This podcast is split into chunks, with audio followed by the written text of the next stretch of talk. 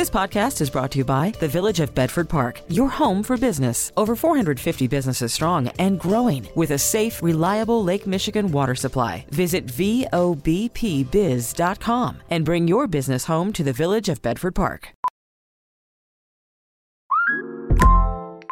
Hey, Mel, Bry here. Gotta work from home today because the whole family caught a nasty. Daddy! Hey, Mikey, if you're gonna puke, find the popcorn bowl. But my availability is 110%. Coincidentally, so is my fever. Kidding. Mel, I'm so cold but hot. Uh, but I'm gonna get you that budget just as soon as. Well, Mikey, popcorn bowl. Press 1 to use Instacart and get your family sick day essentials delivered in as fast as 30 minutes. Press 2 to keep working. Do not press 2. Just use Instacart, Brian. Now, the WBBM Noon Business Hour. It's 12:03 on Thursday afternoon, February 8th. Good afternoon. Thanks for joining us on the Noon Business Hour. I'm Rob Hart. Some of the smallest items on a work to-do list can be the most draining. We'll learn more in our next segment, but right now, a better than expected earnings report is boosting shares of Disney today. Let's take a closer look with Dan Gallagher, tech reporter for the Wall Street Journal's Heard on the Street column in San Francisco. Dan, thank you for joining us today. And it seems like uh, one of the highlights of the fourth quarter earnings report is theme park attendance, and that uh, after kind of a lull last year, people are going back to Disney World and Disneyland. Uh, yeah, it was actually a pleasant surprise, and it was a really a, a big surprise because a lot of uh, analysts on Wall Street actually thought uh, domestic park revenue would be flat for the for this quarter compared to the same quarter last year. Um, turned out to be a six percent gain. Uh, their pricing is still holding strong there, and that was that turned out to be a nice surprise because that is uh, the most profitable part of their business right now. And uh, even though, Dan, uh, I am the host of a business radio show in Chicago, I knew Disney was uh, holding their earnings call yesterday because I received multiple texts from the Swifties in my family about the fact that the Eras Tour movie was going to Disney Plus. So that must have been one of the big announcements during that earnings call yesterday. Uh, it was, but it was. It says something about the results that it actually wasn't even the biggest, as big as that is, and as popular as Taylor Swift is. Um, you know, this is going to come exclusively to Disney Plus next month. Um, it'll probably, you know, help viewership and maybe even boost subscribers there. Um, but you know, overall, like when you look at like, especially the reaction the stock is getting today is mostly because they really cut their streaming losses by a big amount. Um, they're doing this new sports streaming super app with um, Warner and Fox um, that could really kind of change the game for how that business has been running um, this big deal with Epic Games. So Taylor Swift was big news, but it was there was a lot of other big news there as well that kind of all fed into it. We're talking to Dan Gallagher, tech reporter for the Wall Street Journal's Heard on the Street column in San Francisco. I want to take a deeper dive into this uh, one and a half billion dollar stake in Epic Games. They are the maker of Fortnite, and what does this mean as far as Disney's intellectual property is concerned? I mean, for for decades there have been Star Wars video games. I mean, back when I was in eighth grade, I spent uh, uh, more time than I should have playing X Wing and TIE Fighter. But what does this mean for applying that intellectual property today?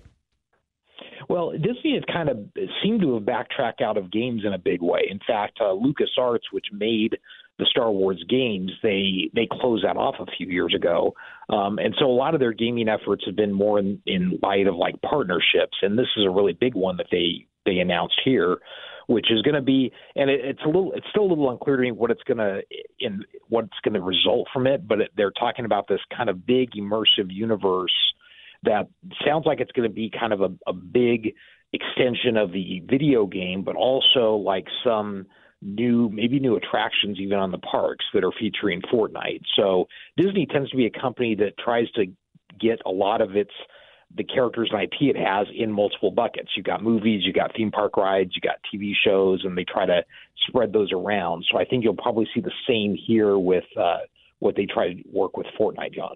And so we're talking about uh, potential uh, uh, video games, including not only Star Wars, but uh, Pixar properties, Marvel, Avatar, and then just uh, the classic Disney characters themselves. Yeah, and they and they've already been doing that. Like I said, like what they what they got out of doing years ago was I think trying to make the games themselves. Um, you know, they partner with Electronic Arts for some of the Star Wars games now, and they have partnerships with other companies to do that. So I think this Epic one is is a partnership that's that's actually bigger than ones they've done in the past. It's going to kind of bring the Fortnite world into Disney and maybe even some of the Disney world into Fortnite. Now, I think we'll have to see what develops here.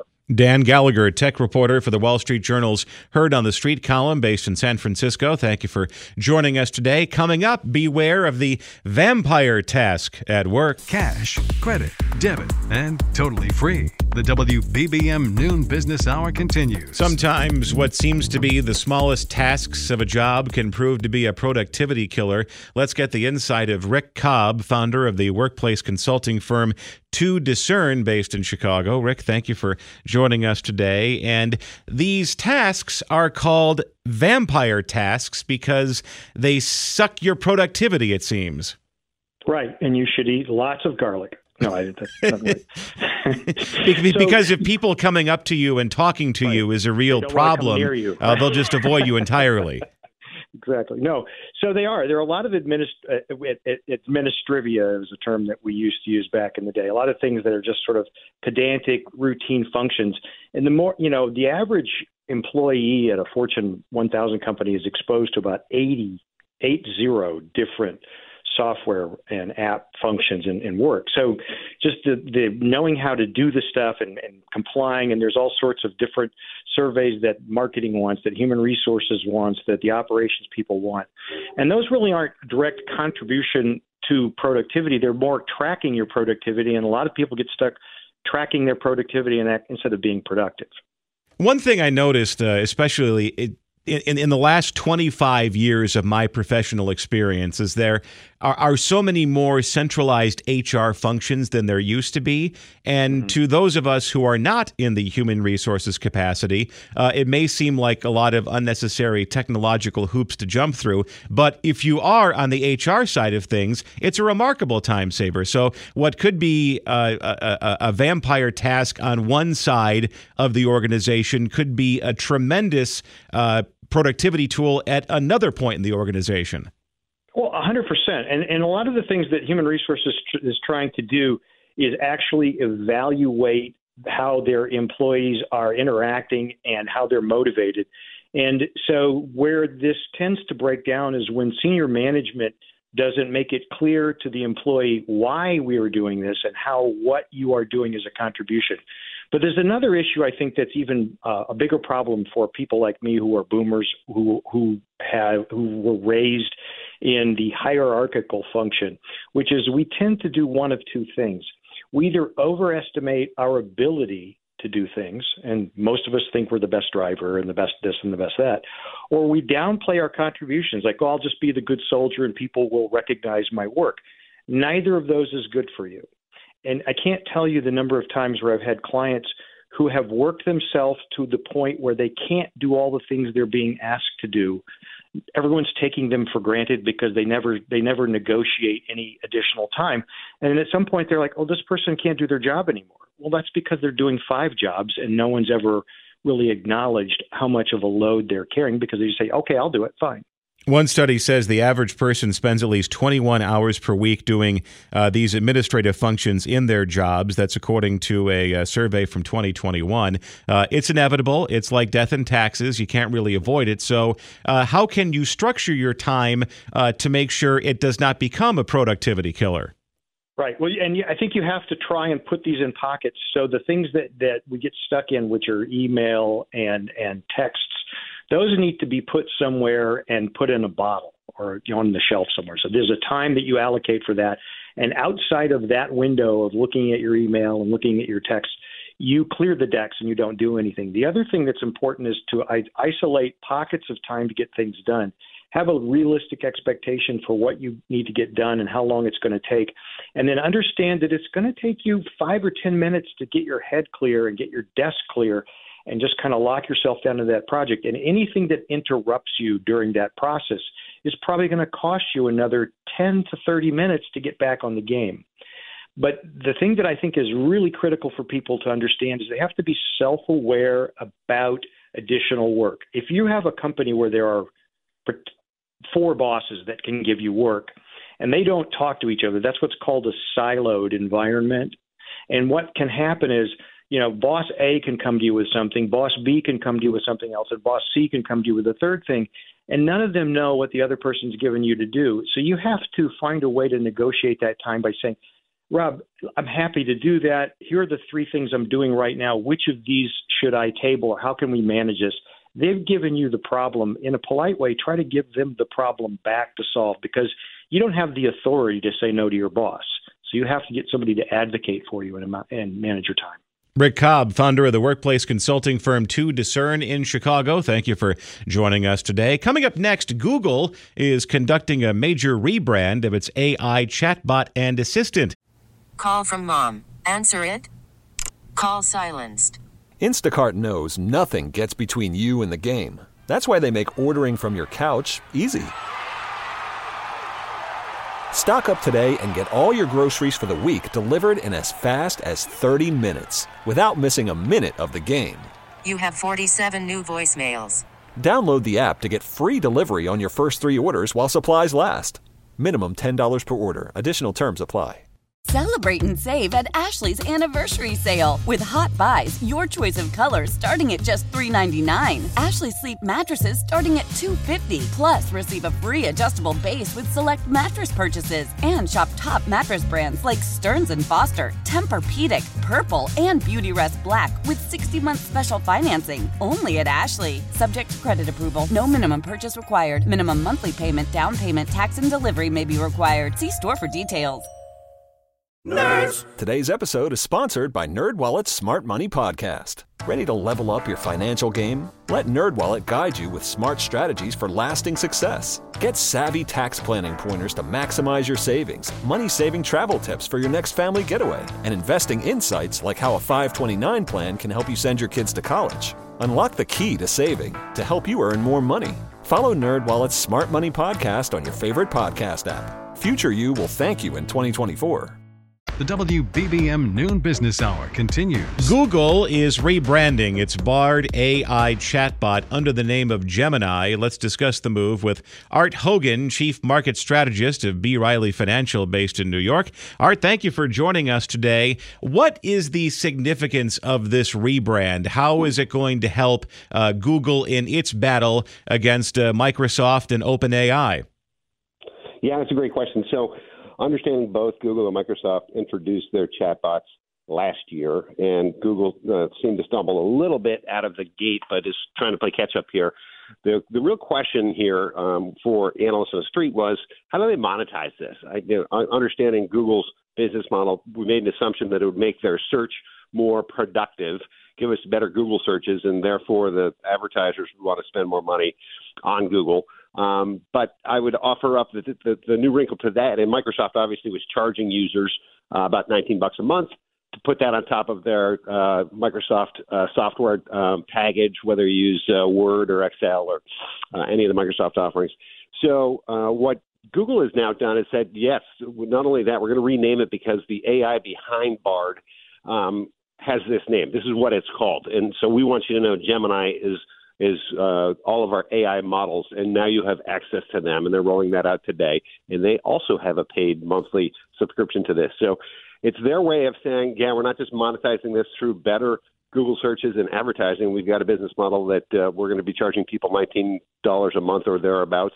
And it looks to be very exciting. So the the subscription piece of this is if you actually really want to get into this and, and, and use it robustly. For example, if I'm uh, in Google and I say to myself, uh, geez, I wonder what I should ask Rob about today when we talk on the radio, it would immediately tell me that I should ask him about what he, where he thinks the new White Sox uh, stadium should be and how are you going to park there, or you know, or, or what uh, what he thinks of Mongo uh, McMichael uh, getting into the Hall of Fame. So well, to, well, to, to, answer all those questions, Art, uh, one, I think it's a great idea. Two, probably a 35th in Shields, and three, oh, long overdue for Mongo. Right, long overdue. I agree. So it's going to make us more productive, and, and what what Google is really trying to describe to us, we also have a business model, and and that's where I think analysts first said Microsoft is a bit of ahead of ahead of this game because they're showing us how they're going to monetize this, not just make us more productive, but how do they make money with this. And I think 2024 is the year where while 23 was all about AI enthusiasm, 24 is the year. Okay, how are you making money on this? Another example of that was uh, with ARM Holdings that reported last night and talked about how much they're making with this new AI re- revolution. So it's about monetization, and they're showing us how they're going to make money using their um, their new Gemini product and how much they're going to charge for it. Art Hogan, Chief Market Strategist, B. Riley Financial, based in New York. Thank you for joining us today. Coming up in Technology Thursday, arming yourself against a cyber attack. The WBBM Noon Business Hour continues. Good afternoon. I'm Rob Hart. These are the top stories on News Radio WBBM. The U.S. Supreme Court hears arguments in the case centered on former President Trump's eligibility for this year's ballot. The Marine Corps confirms that all five crew members have died after a helicopter crash in California. It's Technology Thursday. The targeting of a leading Chicago children's hospital is the latest reminder of the danger of cyber attacks, which can even target individuals. Business the markets are mixed right now. The Dow is down 41 points. The Nasdaq is up 47. The S&P 500 down just a fraction. 57 degrees right now in Chicago under partly sunny skies at 12:31. Topping our news at the half hour.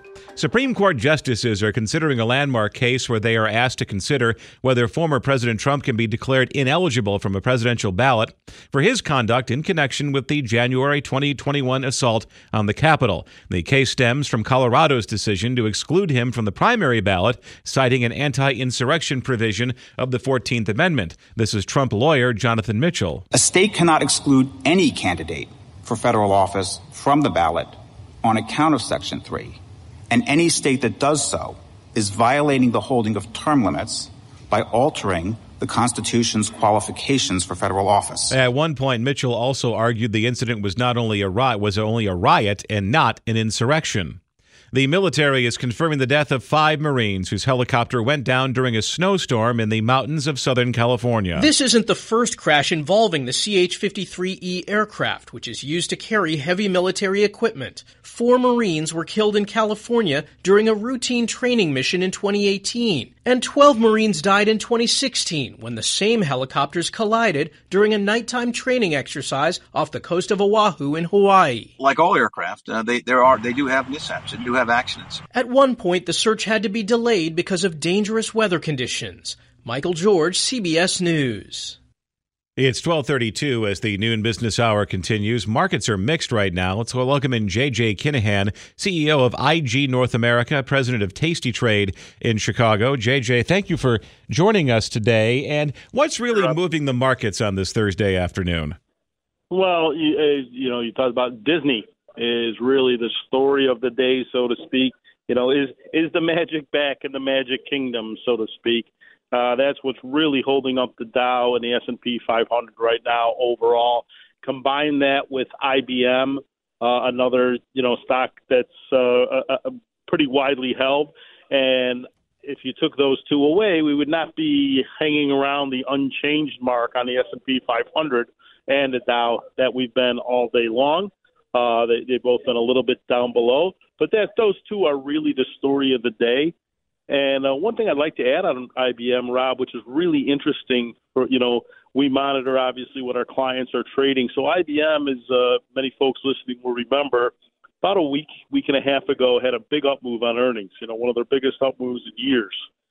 When that happened, our clients started to short that and, and, and get short IBM. And as I look at our biggest short positions today, IBM's rallying. Our clients are continuing to sell into that.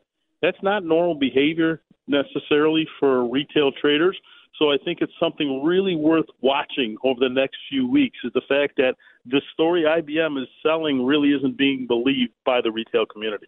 And then uh, the S and P 500 is is knocking on the door of 5,000. Right now, it's uh, trading at 4,995. Um, what happens uh, if it goes above 5,000 intraday or closes above 5,000? Uh, what does that represent as maybe a psychological barrier?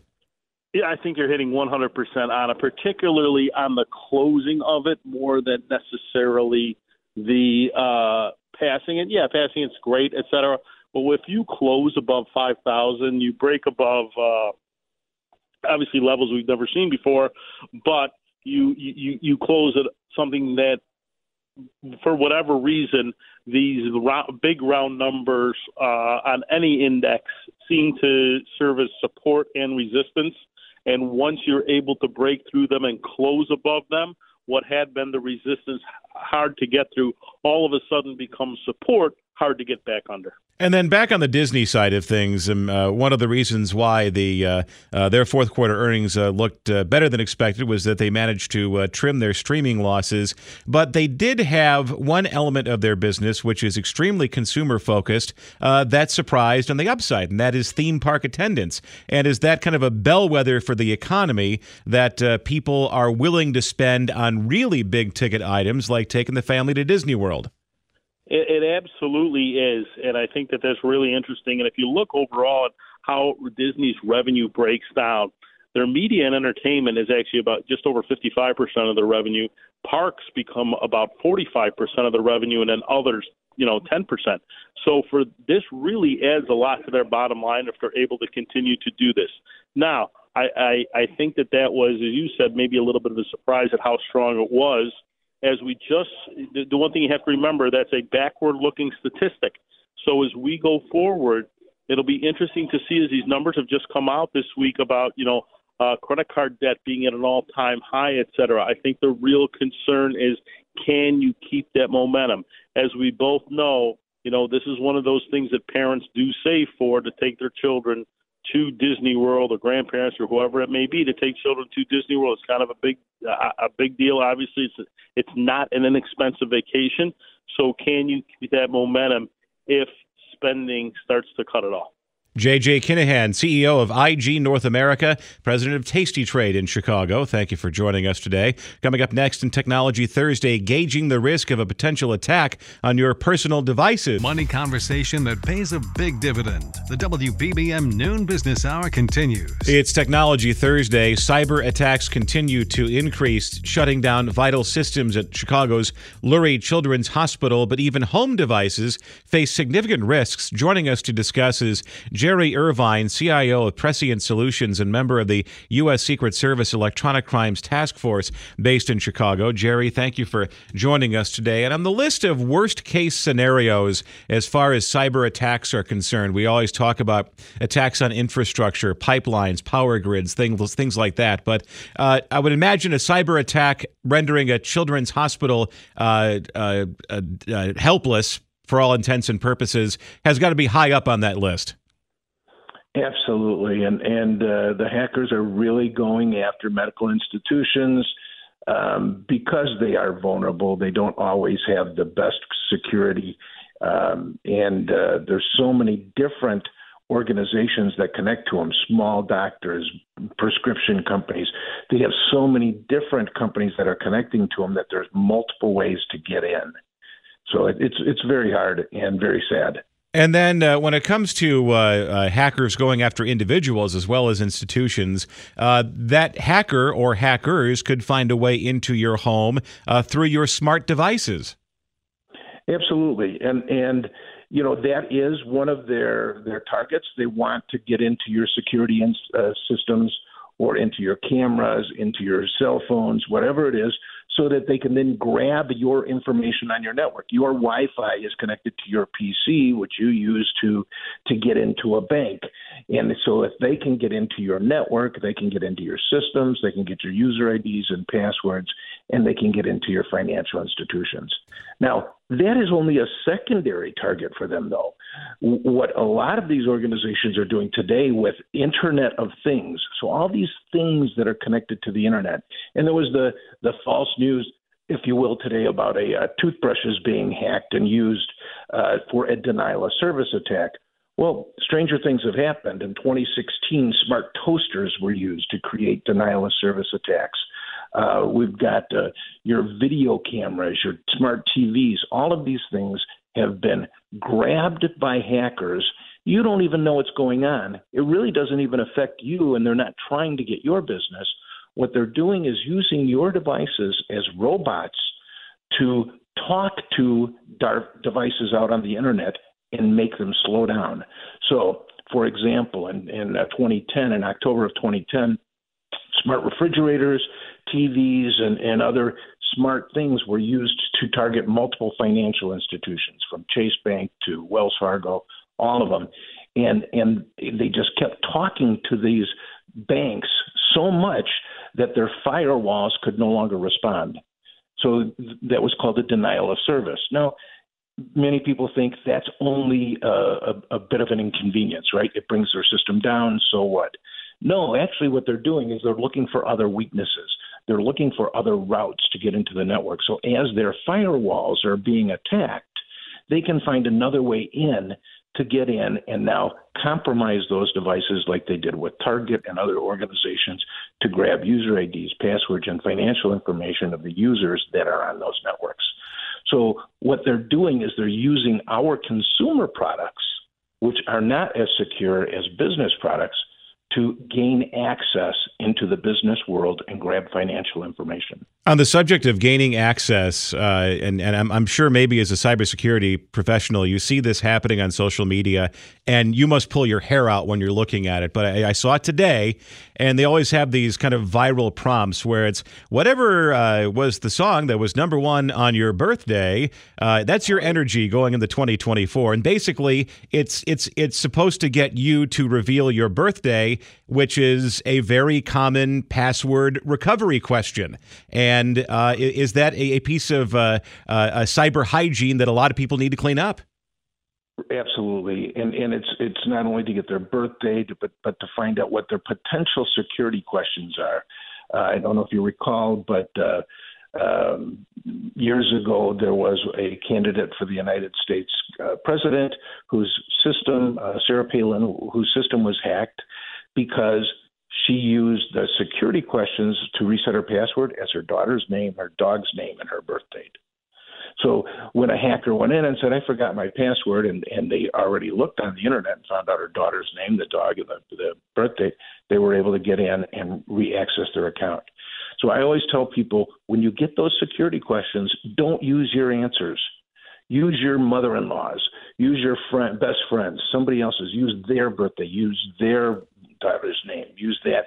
Things that you'll be able to remember, but things that organizations or hackers will not be able to grab from you. That's some great advice. Jerry Irvine, CIO, Prescient Solutions, member of the U.S. Secret Service Electronic Crimes Task Force in Chicago. The WBBM Noon Business Hour continues. Credit card balances jump to an all time high as more consumers fall behind on their payments. Joining us with the latest details is Ted Rossman, Senior Industry Analyst with Bankrate.com in New York. Uh, Ted, thank you for joining us today. And how what is the rate of increase uh, for, for credit card balances for the average user who is carrying a balance? We're talking big increases. According to the New York Fed report that came out earlier this week, credit card balances have jumped 5% over the past quarter, 15% over the past year, and a whopping 47% since the beginning of 2021. That's where I think we really see that cumulative effect of high inflation and high interest rates. And are Americans keeping up with the higher balances or are they falling behind? Delinquencies are actually at their highest point since 2012 on both credit cards and auto loans. The industry has been talking for a while now about normalization, as in lenders knew that delinquencies were going to rise off their pandemic lows because that was artificial due to stimulus and people spending less. The thing is, though, we've blown past normal, at least if you define the pre pandemic normal as 2019. I would still say that banks don't seem particularly alarmed, even though these rates have gone up a lot. Credit card delinquencies have basically doubled in the past two years. Banks still seem to feel okay about it, largely because of the strong job market, and they seem to feel that they're going to level off from here after a period of big increases. What is the definition of delinquency as far as credit cards and car loans are concerned? Is it one missed payment? Is it several months of missed payments? We're usually talking about 30 days late as the intro to delinquency, and then it just gets worse from there. You know, something like 90 days late, that's often the time that you might have a car repossessed. For credit cards, it's more like 180 days late becomes the the charge off kind of scenario. Um, but yeah, the the intro to delinquency path has actually been worse than the the repossessions or the charge offs, and I think that shows that people are doing okay by and large. I mean, it doesn't feel great because of inflation, but in other words, even if people fall behind, most of them are getting back on track before it gets really serious, but there can still be negative effects on your credit score, even for a 30 day late payment. And very quickly, uh, the first thing you want to do if you are carrying a balance is uh, try to get out from under those uh, 20% plus interest rates uh, charged by credit cards. And what are some quick ways to, uh, to get around that? Get a 0% balance transfer credit card. That's my top tip. These offers last as long as 21 months on cards like the Wells Fargo Reflect and the Citi Simplicity. It's a great way to move your existing high cost debt over to a new credit card with a generous 0% intro period. Ted Rossman, Senior Industry Analyst at Bankrate.com in New York. Thank you for joining us today. If you missed any part of today's show, just go to our stream and skip back to the time you want. There's a pause and rewind function that works both online and with the Audacy app. Celebrate and save at Ashley's anniversary sale with hot buys, your choice of colors starting at just $3.99. Ashley Sleep mattresses starting at $2.50. Plus, receive a free adjustable base with select mattress purchases and shop top mattress brands like Stearns and Foster, Tempur-Pedic, Purple, and Beautyrest Black with 60-month special financing. Only at Ashley. Subject to credit approval. No minimum purchase required. Minimum monthly payment, down payment, tax, and delivery may be required. See store for details. We all agree that reducing carbon emissions is a good thing. And once again, Toyota is leading the way. We hear a lot about fully electric vehicles, and Toyota has them with more on the way. But we also know a BEV is not for everyone, whether it's because of cost, range, or concern about finding a charging station when you need it. Plus, the raw materials used to manufacture batteries are limited.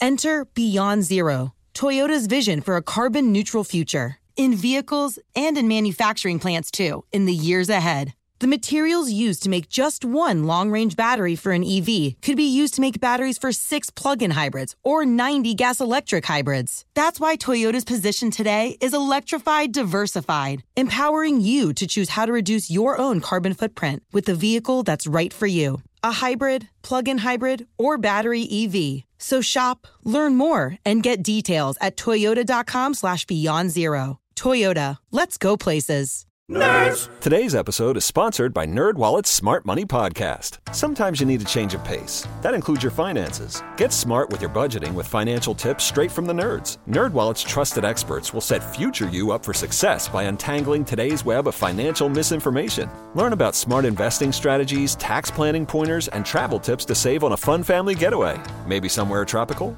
Spring ahead for smarter decisions in 2024. Follow NerdWallet's Smart Money Podcast on your favorite podcast app.